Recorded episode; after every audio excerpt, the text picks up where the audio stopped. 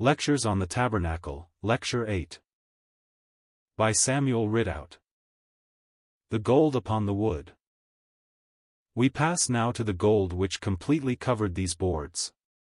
Doubtless there is a divine lesson to be gathered here. The boards, the ark and all the furniture in the tabernacle were hidden from outside view. It was therefore only visible to the priests and to the eye of God. To the eye of man the divine glory of our Lord's. Humanity was hidden, veiled, save as faith saw beneath the cover of humiliation. But to God this is reversed. The acacia wood is covered over with gold. He beholds his co-equal son in the depths of his humiliation, even on the cross it is his fellow, who was smitten, Zechariah 13 verse 7. But let us see the scriptural basis for believing gold to be typical of divine glory, asterisk. Asterisk the word used for gold, zahab, in connection with the tabernacle, is the ordinary one, occurring some 350 times in the Old Testament. It is from a root said to mean, to be bright, yellow, and cognate words have the same meaning. Its use in Scripture, as also largely illustrated by archaeology, was not so much for money, for silver was the current money with the merchant, but for purposes of ornament and idolatry. No doubt it was kept also as hoarded wealth, Joshua 7 verse 21. But its chief use seems to have been, apart from the all-prevailing idolatry, and with which it was connected for making adornments. Rebekah was adorned thus by Abraham's servant, Genesis 24 verse 29. Joseph had a gold chain put upon him in token of his authority, Genesis 41 verse 42. Jewels of gold were demanded, not borrowed, as in AV, from the Egyptians, X 1235. In the spoil taken from the Midianites were jewels of gold, chains and bracelets, rings, earrings and tablets, Numbers 31 50-54. The Ishmaelites, whom Gideon spoiled, had earrings of gold, Judges 8 verses 22 to 26, the Philistines made golden images of their plagues, 1 Samuel 6 verses 4 and 8. Saul adorned the daughters of Israel with gold, 2 Samuel 1 verse 24. The clothing of the king's daughter was of wrought gold, Psalm 45 verse 13, and probably in the same way as the ephod of the high priest, Exodus 39 verses 2 to 3. Job's friends each brought him a present of an earring of gold, Job 42 verse 11. Apostate Israel was to be cast off even by her lovers, though adorned with gold.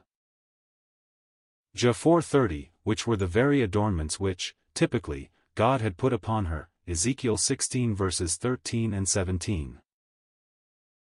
Its brightness and beauty, resistance to rust and tarnish, the ease with which it could be worked, and other properties, made it a standard of value. It is significant that these very properties are given to the divine realities in contrast to it. Your gold and silver is cankered, James 5 verse 3. Silver and gold are corruptible things, compared with the precious blood of Christ, 1 Peter 1 verses 18 to 19. Gold that perisheth, 1 Peter 1 verse 7. So the adornment of women was not to be with literal gold, but with that which is in the sight of God of great price, the incorruptible ornament of a meek and quiet spirit, 1 Peter 3 verses 3 to 4. In its typical meaning, it is gold tried in the fire, which the Lord values, and is obtained from him alone, all dross purged from what he values. Gold stands for all that is valuable to man, in this way Scripture speaks of it in contrast with the precious things of God. Of God's judgments, his righteous ways and commandments as seen in his law, the psalmist says, More to be desired are they than gold, yea, than much fine gold, Psalm 19 verse 10. Knowledge, of God, is to be received rather than choice gold, Proverbs 8 verse 10. Gold is that for which men labor, for which they will barter strength and health. For it they will give up ease and the happiness of home, and endanger life itself. Therefore Scripture speaks of covetousness, the lust of gold, as idolatry, this object of man's desire put in place of the Creator. We find therefore that images to be worshipped were often made of gold, representing what was most precious in human estimation. In the very book from which we learn how God was making use of gold to set forth his glory, we read of the golden calf, made and worshipped as a representation of Jehovah, linking God's holy name with the idolatrous worship. The golden calf is to the people not only an emblem of deity, but they worship it as their God. Exodus 32 verses 3 to 4. The same idolatry in another form is repeated by Gideon, one of the deliverers of Israel.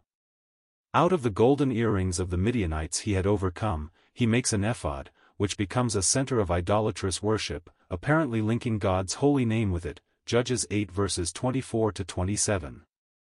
At the division of the kingdom of Israel, Jeroboam, foreseeing the danger that his people might return to the house of David if allowed to go to worship at Jerusalem, set up golden calves for worship at Bethel and at Dan, 1 Kings 12 verses 26 to 33. Of gold too was the great image which Nebuchadnezzar set up to be worshipped, Daniel 3 verse 1, a type, no doubt, of that final apostasy when the image of the beast is worshipped and God is openly disowned in his world.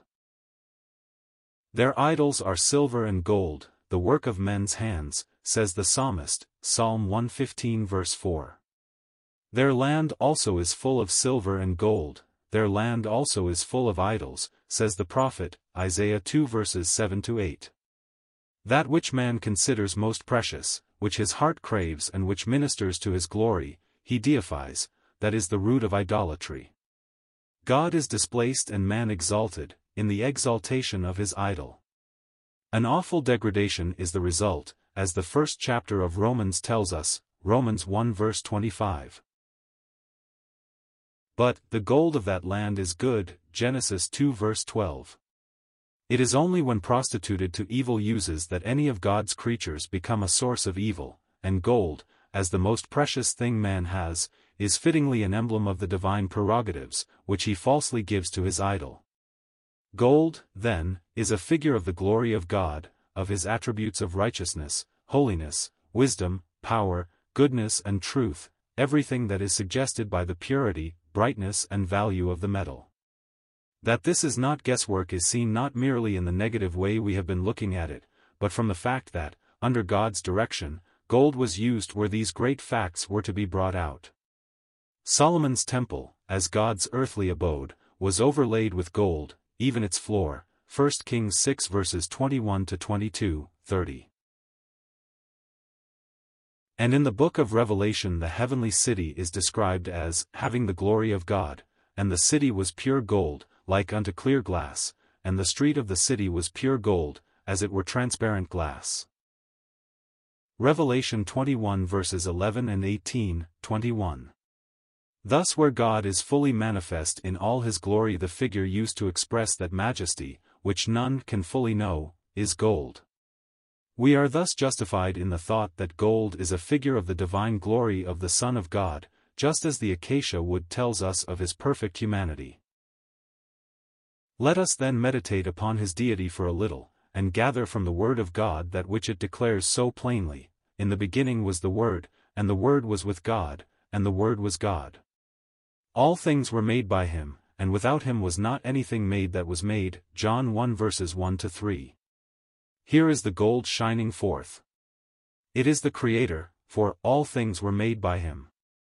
It is deity, for the Word was God. We cannot escape that, and need not fear to use it in the fullest way. More than that, the Word was with God. The Son is seen as distinct from the Father, but in blessed association with him, I was by him, as one brought up with him, and I was daily his delight, rejoicing always before him, Proverbs 8 verses 22 to 31. Ye know the grace of our Lord Jesus Christ, that though he was rich, in divine glory, yet for your sakes he became poor, 2 Corinthians 8 verse 9. Who being in the form of God, thought it not robbery, a thing to be grasped, to be equal with God, in the outward glory or display of his deity. Philippians 2 verse 6. Divine honor is rendered to God by all his own but the same is to be rendered to his Son, that all men should honor the Son, even as they honor the Father.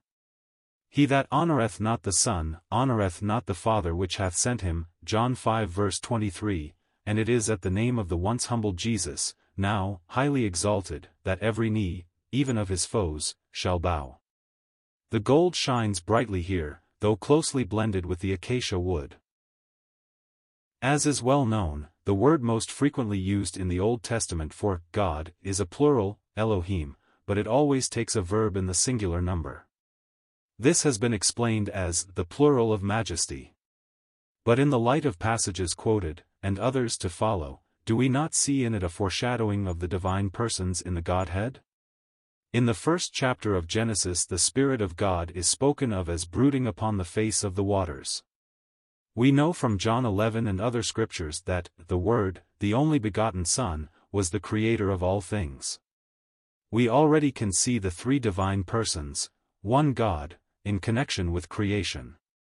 And this also in the divine counsel together, let us make man in our image, after our likeness, Genesis 1 verse 26. With whom could he take counsel as an equal, but with the one who, with the eternal Spirit, was ever with him and his delight, and who, blessed be his name, had his delights with the sons of men?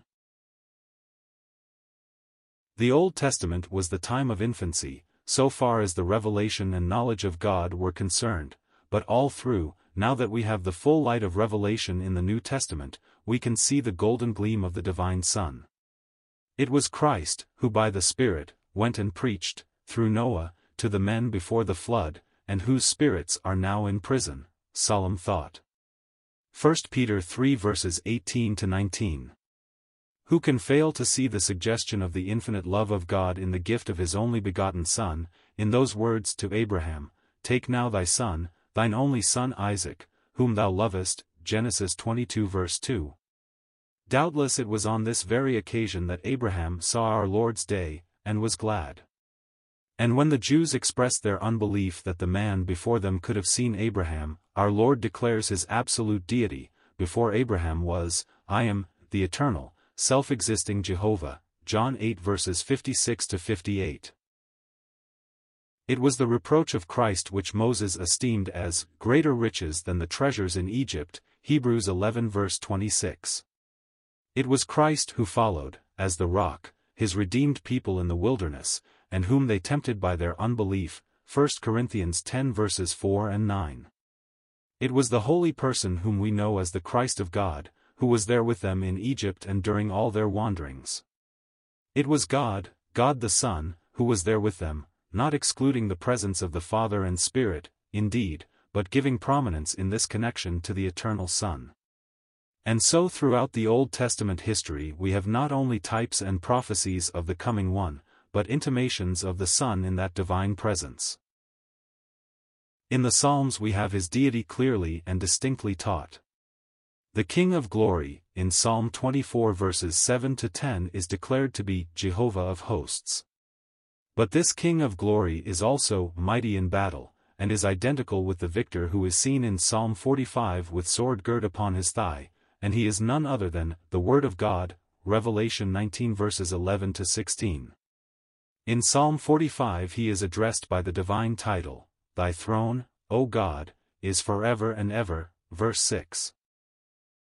We have, then, direct testimony to the deity of the Son. But it will be noticed that it is the Messiah who is seen here, a man as well as God. It is most wonderful to see how, as we might say, the gold takes the form of the acacia wood which it overlays. Truly the form of a servant was never in the Father's eyes a veil to the divine glory which was ever before him. Perhaps this is more vividly seen in our next quotation than in almost any other portion of Scripture, He weakened my strength in the way, He shortened my days. I said, O my God, take me not away in the midst of my days, Psalm 102 verses 23 to 24. There is no question to whom these words, and indeed the entire psalm, refer. The first chapter of Hebrews quotes directly from the words following those already quoted. It is the prayer of the afflicted, when he is overwhelmed, the Lord pouring out his soul with strong crying and tears, as in Gethsemane. He is alone, suffering the reproach of his enemies, but above all anticipating the terror of divine wrath, all undeserved, for the sins of others, we may say the shadow of the cross is heavily thrown over the lonely sufferer. His days are numbered, and for him upon whom death had no claim how dark it was, as linked with penalty for sin not his own. And was it not perfectly right that he should cling to life? Was it not a mark of his human perfection that he did so in looking at that side? So he addresses the Eternal, O my God, take me not away in the midst of my days, or, as in the Gospel narrative, though no doubt including more, my Father, if it be possible, let this cup pass from me, Matthew 26 verse 39. He waits for the answer, we may say, and we have it from God in the next verses. What reply can be given to such devotedness which, in the face of such a death can say, Not my will, but thine be done. Of old hast thou laid the foundation of the earth, and the heavens are the work of thy hands. They shall perish, but thou shalt endure, yea, all of them shall wax old like a garment, as a vesture shalt thou change them, and they shall be changed, but thou art the same, and thy years shall have no end. Psalm 102 verses 25 to 27. What more absolute statement could there be of the deity of this Holy One? He is the eternal, the unchanging, the creator of all things, which shall pass away while he shall abide. This passage shows how the Spirit of God speaks of Christ three places where we would little suspect it. But the quotation of this passage in the first chapter of Hebrews leaves no doubt that it is the Son who is here addressed, Hebrews 1 verses 10 to 12. The same divine truth, the deity in connection with the humanity of our Lord, is seen in the prophets, Behold, a virgin shall conceive, and bear a son and shall call his name Emmanuel, which being interpreted is, God with us, Isaiah 7 verse 14, Matthew 1 verse 23. Here again it is Jesus, the acacia wood, with which this divine title is connected. For unto us a child is born, unto us a son is given, and the government shall be upon his shoulder, and his name shall be called, Wonderful, Counselor, the Mighty God, the Father of Eternity, the Prince of Peace, Isaiah 9 verse 6. I clothe the heavens with blackness, and I make sackcloth their covering. The Lord God hath opened mine ear, and I was not rebellious, neither turned away back, Isaiah 50 verses 3 and 5. The whole chapter is a wonderful presentation of him who is God, who could lay his hands upon the heavens, and yet who as the obedient one yielded himself up to God, and suffered shame and spitting and death. Behold the days come, saith the Lord, that I will raise unto David a righteous branch, and this is his name whereby he shall be called, Jehovah our righteousness, Jeremiah 23 verse 6. And above the firmament that was over there, the cherubims, heads was the likeness of a throne, as the appearance of a sapphire stone, and upon the likeness of the throne was the likeness as the appearance of a man above it, Ezekiel 1 verse 26. God alone can sit upon the throne of God, so in Daniel 7 verse 9, he, Christ, is called the Ancient of Days. But thou, Bethlehem Ephratah, though thou be little among the thousands of Judah, yet out of thee shall he come forth unto me that is to be ruler in Israel, whose goings forth have been from of old, from everlasting, Micah 5 verse 2. And in Zechariah 13 verse 7, as we have already seen, he is called Jehovah's fellow. Thus there can be no question from the Old Testament that the Messiah, the Lord Jesus, is in the fullest sense divine, God. How foolish then the attempt to separate the divine and human natures in the one holy person. He is man, but he is absolutely and always God. The mystery is there, but faith will bow to that, and own there are depths of light which the creature mind cannot fathom, and which rests happily in its dependence upon a love, a wisdom, a power and a mercy which passeth knowledge. We quote a few passages further from the New Testament, who is the image of the invisible God, the firstborn of all creation. For by him were all things created, that are in heaven, and that are in earth, visible and invisible, whether they be thrones or dominions or principalities or powers, all things were created by him and for him, and he is before all things, and by him all things consist, Colossians 1 verses 15 to 17. This is a wonderful passage, in which our Lord, as man, is presented before us as the image of the invisible God. In a way in which the first man was not, even in his innocency, Christ was the reflection of the moral character of God. He is also the head of all creation, firstborn, not in time, but in position, and by right. And then the reason for this is given, he is creator of it all.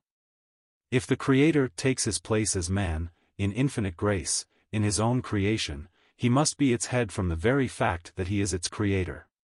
He may not display his full divine glories, but he cannot deny himself, he cannot cease to be God. In this is seen the blasphemy of kenosis, the doctrine that our Lord laid aside his deity, or that it was, at his birth, practically reduced to nothing. What an evil thing is the mind of man when not subject to God, and when led on by Satan, and what an awful lie that knowledge of good and evil could make man as God. And disobedience thus becomes actual blasphemy by putting man in the place of God. But here is the infinite grace of God to ruined rebels, that he, God the Son, came down into the place of man, a real man, to put away sin by the sacrifice of himself. But to return. It is in connection with his incarnation that we have this strong declaration of his deity.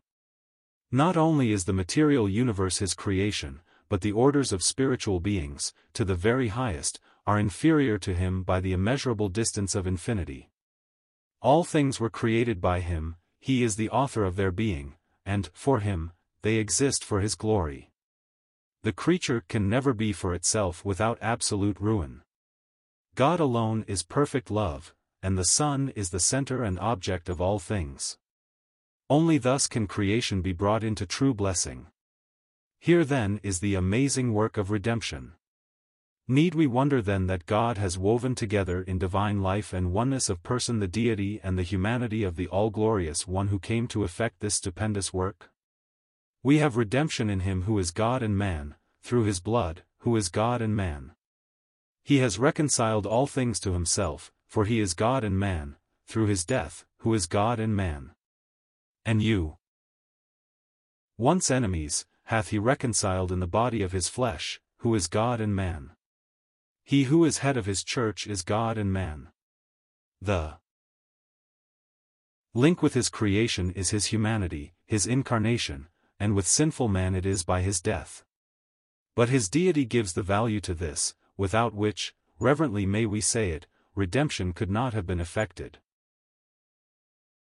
Turn again to the Epistle to the Hebrews, first chapter, who being the brightness of his glory, there is the gold, and, the very impress of his substance, there is the stamp of that which makes the coin, and upholding all things by the word of his power, he is the God of providence, by him all things consist, as in Colossians 1. All these are divine attributes, they could be ascribed to none but God. Could we conceive of an absolutely perfect man, we could ascribe no such attributes to him. It would be blasphemy to speak of such a one as the brightness of God's glory, the express image of his substance, and upholding all things by the word of his power. The next clause brings us face to face with the mystery of his death, when he had by himself purged our sins. This was by the shedding of his blood. But whose blood? Is there a change of persons? Who and what is he but the eternal Son of God, who thus became man that he might make purification for sins? His deity identified with a sinless and perfect humanity gave infinite value to that sacrifice. It was, by himself. He, in the fullness of his divine being and spotless humanity, was the altar that sanctifieth the gift, Matthew 23 verse 19. Of what value would any other sacrifice be? All these passages show how this truth of the gold, the deity of the Son, permeates all Scripture. We have merely touched upon a few prominent passages which speak of God manifest in the flesh, 1 Timothy 3 verse 16. Even in speaking of his atoning death the Apostle John says, The blood of Jesus Christ his Son cleanseth us from all sin, 1 John 1 verse 7. This is the eternal Son of God with whom the Apostle says our fellowship truly is. And the same Apostle closes his first epistle after speaking of the Son of God who has come by saying, this, one, is the true God and eternal life, 1 John 5 verse 20. No idolatry, then, in addressing him as God. It is the remedy and preventative of idolatry to have the heart truly thus in subjection to him, the only way, little children, can keep themselves from idols, 1 John 5 verse 21. He is, over all, God blessed forever, Romans 9 verse 5. He is the first and the last, the living one who became dead, and lives forevermore, Revelation 1 verses 17 to 18, Revised Version. It is not however upon proof texts alone, no matter how numerous or clear, that we rely for our knowledge of the deity of the Son, that truth is in the warp and woof of Scripture. The incidental references to it are beyond computation, it forms the basic tone of all the harmonies of that word, from which all starts, to which all returns, without which there could be no divine harmony. We can better conceive of day without the sun, than of the Word of God without the divine Son.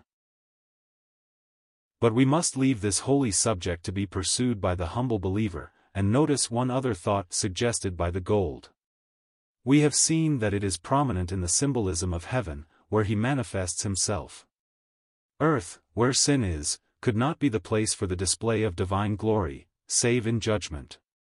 Therefore the Son of God veiled his glory when he came on his errand of love. After his resurrection he appeared to none but his own. The world will never see him till the day of his appearing in power and glory as judge of the living and the dead. But faith even now sees Jesus crowned with glory and honor, Hebrews 2 verse 9. Thus the place for the display of the gold is in the glory. So it fittingly adorns only the interior of the sanctuary. But faith enters with boldness and sees him on the throne, and every one who is born of God believes that Jesus is the Son of God, 1 John 5 verse 5. Such truly love the appearing of the glory of our great God and Saviour, Jesus Christ, Titus 2 verse 13. J. N. D. Version.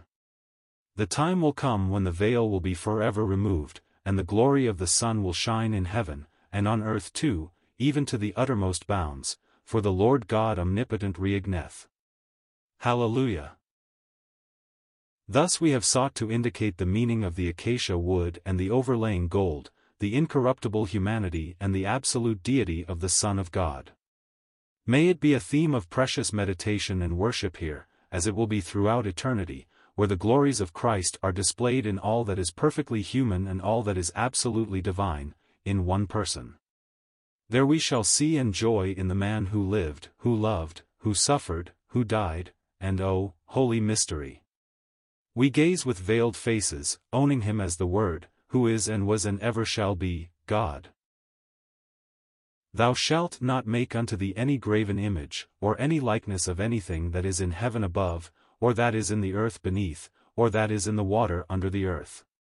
Thou shalt not bow down thyself to them nor serve them, for I the Lord thy God am a jealous God, Exodus 20 verses 4 to 5. God is jealous of giving his glory to another, but that only emphasizes the fact that the Son is one with the Father. All images that man might make can but provoke to jealousy but here is the image of the invisible God. He is jealous for his Son, that all men should honor the Son even as they honor the Father.